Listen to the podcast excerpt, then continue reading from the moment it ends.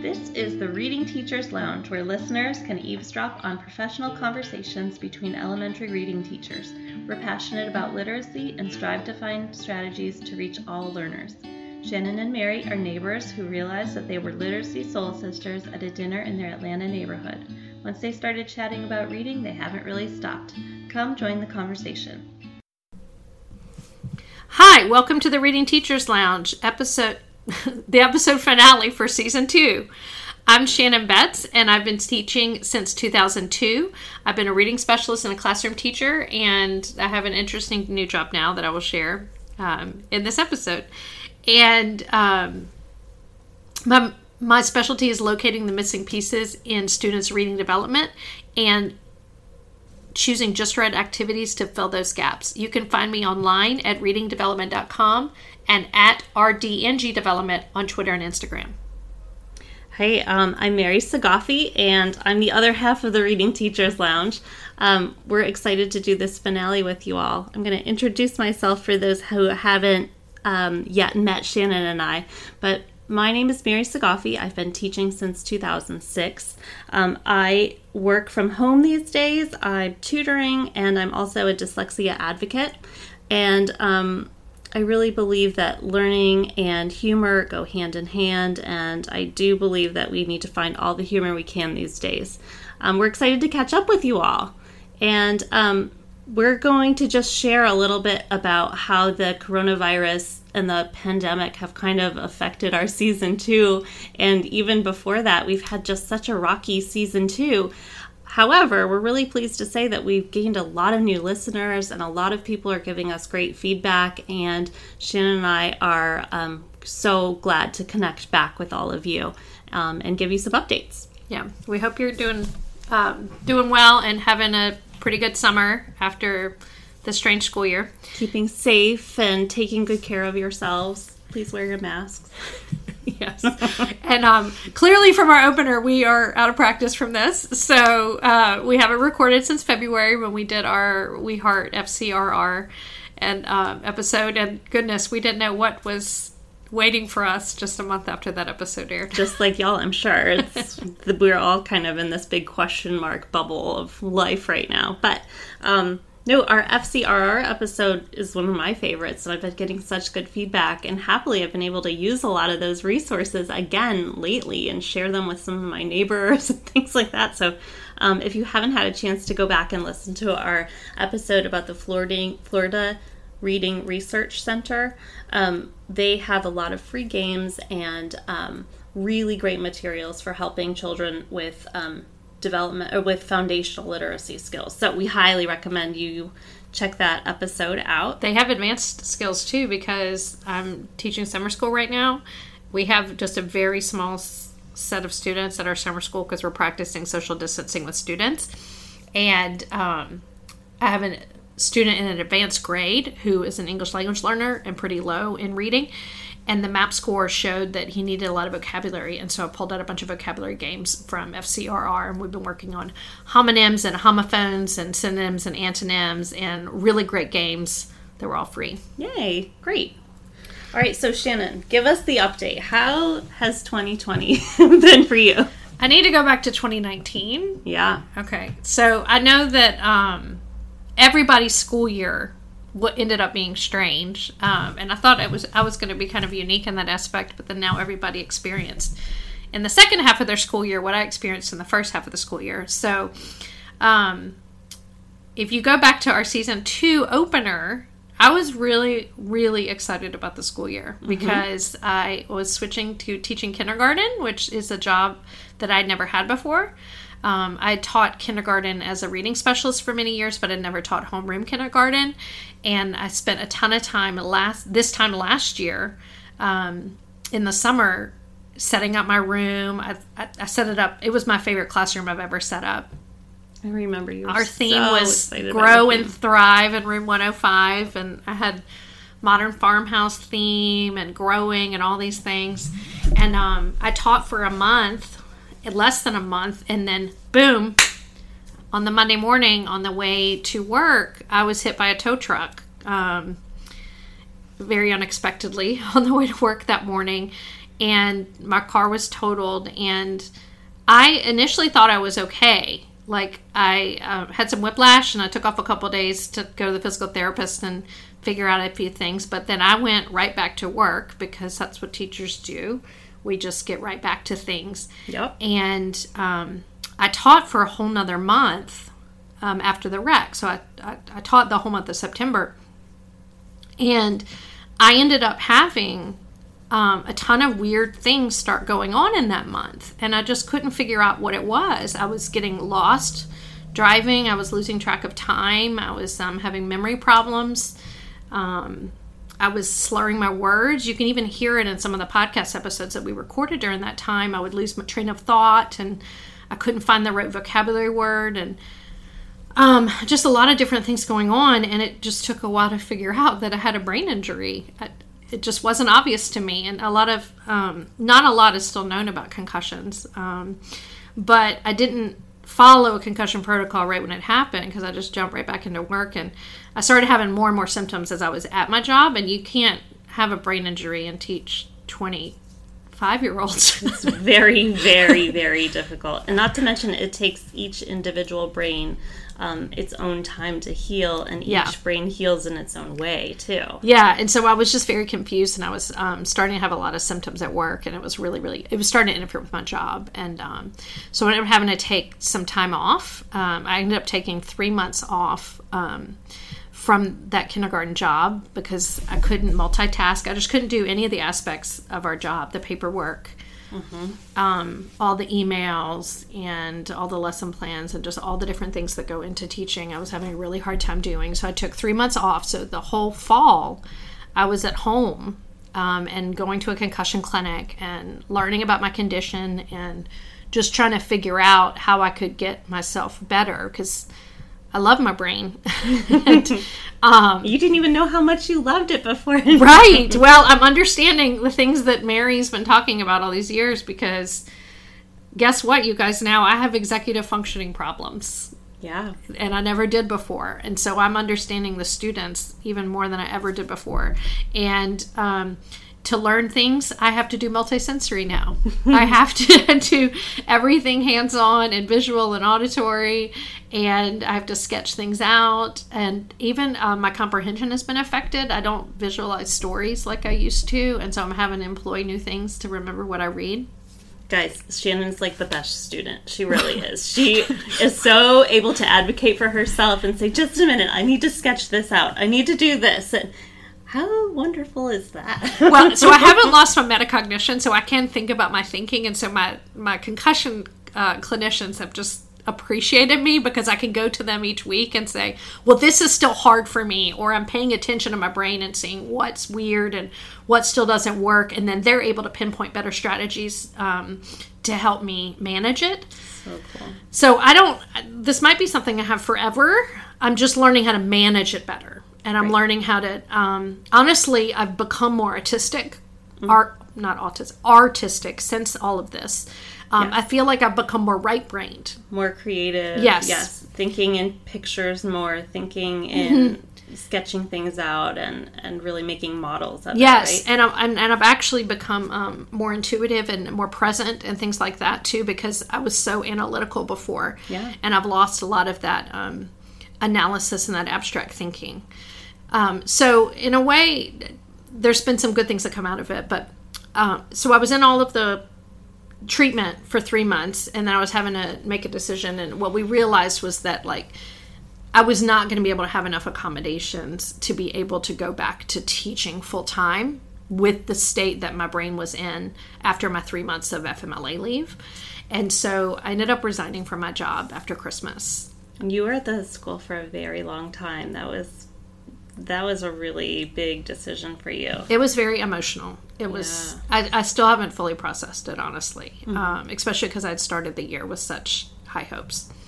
Um, but anyway, you know, God has carried me through all this. Yeah. And so, um, what ended up happening is after I resigned from that job, I um, ended up getting opportunity to work part time with a school that I was consulting with about map scores. Yay! because I'd been doing that for a while, I guess Yeah. you know. And so they needed someone to help as a resource teacher. And so I was able to start in the early part of 2020 after I took some time off after resigning to be able to start part time and work as a resource teacher there. And I continued my concussion treatment. And then that job has actually grown into a full time job as well at this point. And so now I'm actually a resource teacher at that school. And I'm also the guidance counselor, which my sister brought it up. And I was saying, you know, I've never been a guidance counselor before. This is a private school, so I don't need to have a guidance counseling degree to do it. But I have taught in public schools for a long time. And i've helped a lot of students that had some you know emotional challenges and things like that and behavior challenges. So i can employ some of the techniques that i've learned in all my years in public school.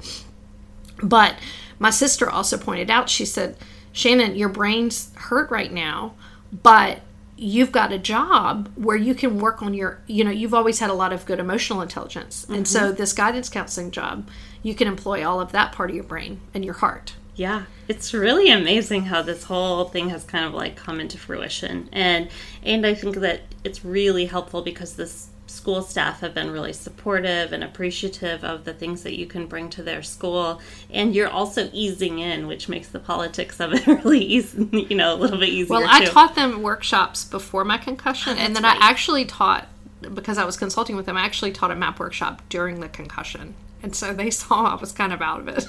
Yeah, you know, I know. Um, but they have been supportive because they they seen what I can do before the injury, and they can see now what I can do after injury, and they're helping me um, with accommodations to be able to still do the job and take my breaks and do all the things, write down the things and sketch the things and all the things that I need to do for my brain um, to help it still be able to function. Um, so I appreciate that I was able to get that job Right. and that um, God's been carrying me through this and provided an opportunity. I was worried that I was going to have to leave education fully, and I did not want to do that. It's so weird how as teachers we and we have so much identity as being a teacher. And Exactly. Yeah, it's when I had my first child, I didn't resign from my job until like the exact last day that I actually could because the thought of leaving my identity as a teacher was such a strange phenomenon. Um, I can only imagine. But I'm really happy that like things have kind of come along the pike for you and you're just taking it one step at a time. That's the best part. I some days are better than others. Um, we had to do distance learning. Um, Yeah. In, in March and April and May, and that was that was hard because it was a lot of screen time, and my brain doesn't process screens very well right now. Um, And so um, I'm still learning. I've- I've had to go back to the concussion clinic this summer, and they're helping me employ a few other strategies.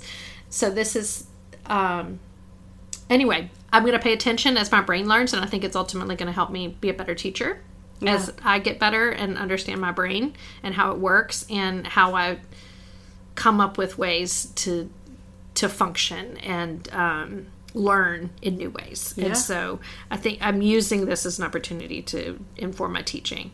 But this summer we've been doing summer school, and I've been working with a lot of readers, um, which has been really exciting in the resource part of my job. So sometimes I wear the guidance counselor hat, and sometimes I wear the resource teacher hat. So, Cool. but it's been nice to wear the resource teacher hat the last few weeks. That's really good. I think it's probably nice to feel a little sense of like teaching normalcy where you're like familiar with the curriculum that you're using, you know that these are the things that will work and you can you know that you're helping children even if it's like a social distancing situation and that face to face. Oh, I don't know. Okay, so it's a little bit difficult to teach phonics in a mask. I'm Yeah. just saying that to our listeners to prepare themselves in the fall. You know, I'm, I'm trying to teach the short vowels and blending and segmenting, and I, I'm thinking about getting one of the masks that has the clear face, like they Yeah. have at you know at the deaf school. Right. But they look a little strange too, with some cloth around your face and then some clear. But anyway, in the meantime, what I'm doing is I'm wearing a cloth mask and I'm just screaming out the sounds like "ish." What word? They're like fish. You know? Screaming. well, the thing is, I think that we're going to have to really employ some more. Um, like hand motions with all Yes. of this as well, which guess what makes it multisensory. well, I'm doing doing instead of the sideways mouth for eh and which we talked about in the short vowels episode. Instead, I'm doing edge for edge ta- of the table. Oh, good. And I- itch. itch is good, perfect. Um, and the e- edge is still that sideways with the e, like the line. So she's holding her hand out like straight in front of her, like elbow to hand Yeah. straight in front, horizontally. And so, yeah, that's good. We did a we did a short e and short i sort today, initial vowel and then medial vowel, because I have one student in particular who she mastered all the other short vowels this week, but she's still was messing up with those, Yeah. and so we really went with the edge, and that was helping. Great. I think that's one of the hardest is if you're talking about phonics is the e and the i short vowel sound. So that's great.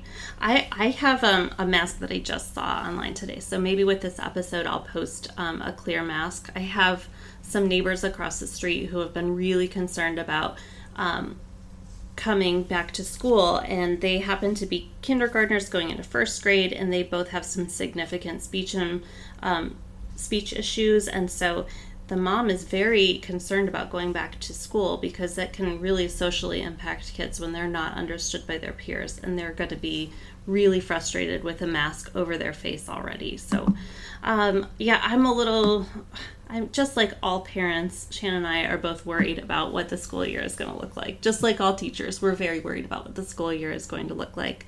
Um, but we are going to try to use our platform to share best practices and continue to lift people up and continue to make um, some forward progress with the craziness of the world right now and the craziness of the state of education right now. Well, I think we have an opportunity at this time to transform what school is going to look like after all this is over. Agreed. And when I say all of this, I don't just mean the pandemic, I'm also meaning all of the civil unrest and social unrest because um, we have an opportunity now to create a more equitable school system and um, a place where there's more representation in the books Right. where there's more funding because if if um, if local areas and local communities reduce some of the funding for the police departments then hopefully they will invest that money in education which is better for the community in the long run. I think culturally we have so many um, interesting priorities that are shifting right now, and I feel like it's been a long time coming, but the educational priorities of the nation have just kind of been overwhelmed by many other um, impeding forces. And so now we're all noticing how very, very important education is for all people and how it impacts our entire economy and how it impacts all of the people in our world. And even if you don't see those faces every single day in your world, you're starting to notice and having a realization now.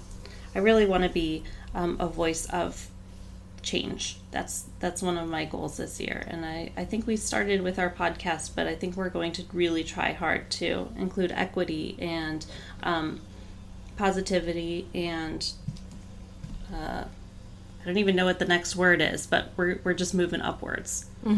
and um, you know testing maybe it'll go away after this Right. i'm hoping that it will because the pendulum um, in education has swung so far in the realm of accountability that we've forgotten that education isn't just about accountability it's also about the socialization and it's also about community and it's also about students like i mean we've talked about this on the podcast but it's not talked about in the greater realm of education about how it's really about a student connecting to their own learning Correct. and being mindful of their own learning and we've seen that in our own classrooms but not everybody's talked about that in education as a whole and so hopefully some of this will transform that where if we start showing if there are no test scores then that is going to prove that students are more than a test score Correct. and we're going to be looking at other measures of student learning and student growth and student success and redefining what that is. I think that reteaching is also going to really need to be on the forefront. And um, we cannot just gloss over concepts and, and say that we need to stick to the standards of the grade level because I think that on the other side of this, there's going to be a variety of grade um, experiences and uh, kids' abilities and um, their willingness to participate. And I think there's going to be a whole slew of other things that we're going to have to re um, adjust our lens for. Right. So, like, we're going to have to really have a big focus on okay, not just was it taught because we don't know if it's going to be taught in person or if it's going to be taught online or a blend of the 2 mm-hmm. but we're going to have to look at did the students learn it right and it's going to be more formative assessments and more um, casual but really valuable data right. to see if they actually mastered it and learned it rather than you know just it was covered like you said yeah definitely um, wow so yeah so history is being made we are living it, aren't we? Yes. So I um I'll give you all just like a quick update on what's been happening in my life too. Um, so my husband happens to be on the front lines right now, and he um, has potential contact every day when he's working. And so our family has had to be really isolated and we've had to be really careful and cautious. And I also feel like um, a lot of people are looking to us about what to do and how to act and what you know what expectations are and that has become really difficult because um, when people are kind of like looking to you for answers and you don't have answers, it becomes overwhelming, just like all teachers are feeling right now. Um, I want everyone to be safe. I want everyone to make good choices. And you cannot expect everyone to do all of those things, especially when information is not consistent. Um, and, you know, it, it, it just has been hard. So, um, at our house, we've had a lot of isolation. My family happens to live out of town, and so um, it just is me and the girls, and I have um, a five year old and a two year old, and so we have had to get really creative with our time together. and I know that all families are really feeling this as well. Um, I think what's been really hard on me is um, having to take a step back from things that I feel really passionate about and um, like tutoring. So I don't feel comfortable having students in my house. And I have basically seven minutes of uninterrupted time with my girls, and then seven minutes are up and they need something. And so it's been really difficult just kind of um, navigating what my. Um, purpose is in all of this outside of mommyhood. And so I've had to really prioritize my family and I've had to learn to say no and I've had to um, navigate uh, with our preschool. I'm kind of involved in our preschool what what the opening of the school year is going to be like and now making some decisions about what kindergarten is going to be like for um, my oldest. So it's been interesting, um, but I do have some um, insight, I think. So a lot of my previous clients or neighbors or friends have been asking I never they, they would it would start something like this. I really value teachers, but I never really wanted to be a teacher myself, and I feel like I've been thrust into this position now, and because of homeschooling so hard, right? Because in the of spring, the, the yes, specifically homeschooling in the spring, and um, or I've had a really negative experience in school myself and I am terrified. I have no idea how to teach my kid to read, or I have no idea how to do um, this Common Core math. It makes no sense to me. And I don't want to be so negative in front of my child, but I don't know what it's going to look like in the coming years. And I will say, guess what? People hire tutors even pre pandemic, because it's so hard to wear the hat of mom uh, or dad as the authoritarian, the caregiver, the soft place to fall, the teacher, now the actual school teacher, you know, in and, and asking you to utilize things that you just don't have experience doing. And it's really hard. So I keep... When you have experience doing it, I did an awful job being teacher mommy in the spring, I especially for my kindergartner. And he's in that critical learning to read stage. Right. And I have not employed the techniques that I know how to do with him yet because I just want to be his mom and I'm tired and I need to rest as well. And teacher mommy is hard and I have all those teaching techniques, so it must be really hard for the ones who don't have those and they're just going with what the teacher has sent on Google and I think things like that. All I think all parents really need to hear that and and give themselves some grace in that. Whether you're a teacher or not, whether you never wanted to be a teacher or whether you notice that your kid is struggling, I think that we have to be able to just like offer a blanket of grace in all of this. And that doesn't give you, you know, the permission to just like give it all up. But I do think that like trying, showing empathy, um, utilizing your resources, however that might be. Um, one of the ways that I'm going to try to help, at least in my neighborhood, is like allow just the kids on the street to play and maybe have like kids come to my front porch for like 10 minutes, play a game, go back in the street with another parent, keep playing, and kind of rotating a little bit. That's something that we've sort of come up with, and we've tried it for the last couple weeks, and it's been fairly successful um, because especially when reading is hard and challenging for your own child or um, on on my side my daughter happens to have a ton of skills and i keep trying to stretch her and and read harder books or try and do this and she just looks at me like no mom i don't want to do that right now no like no thank you i'm i'm ready to go play or and i have to also give her some grace in that Yeah. too yeah. you know, like that's that's totally valid.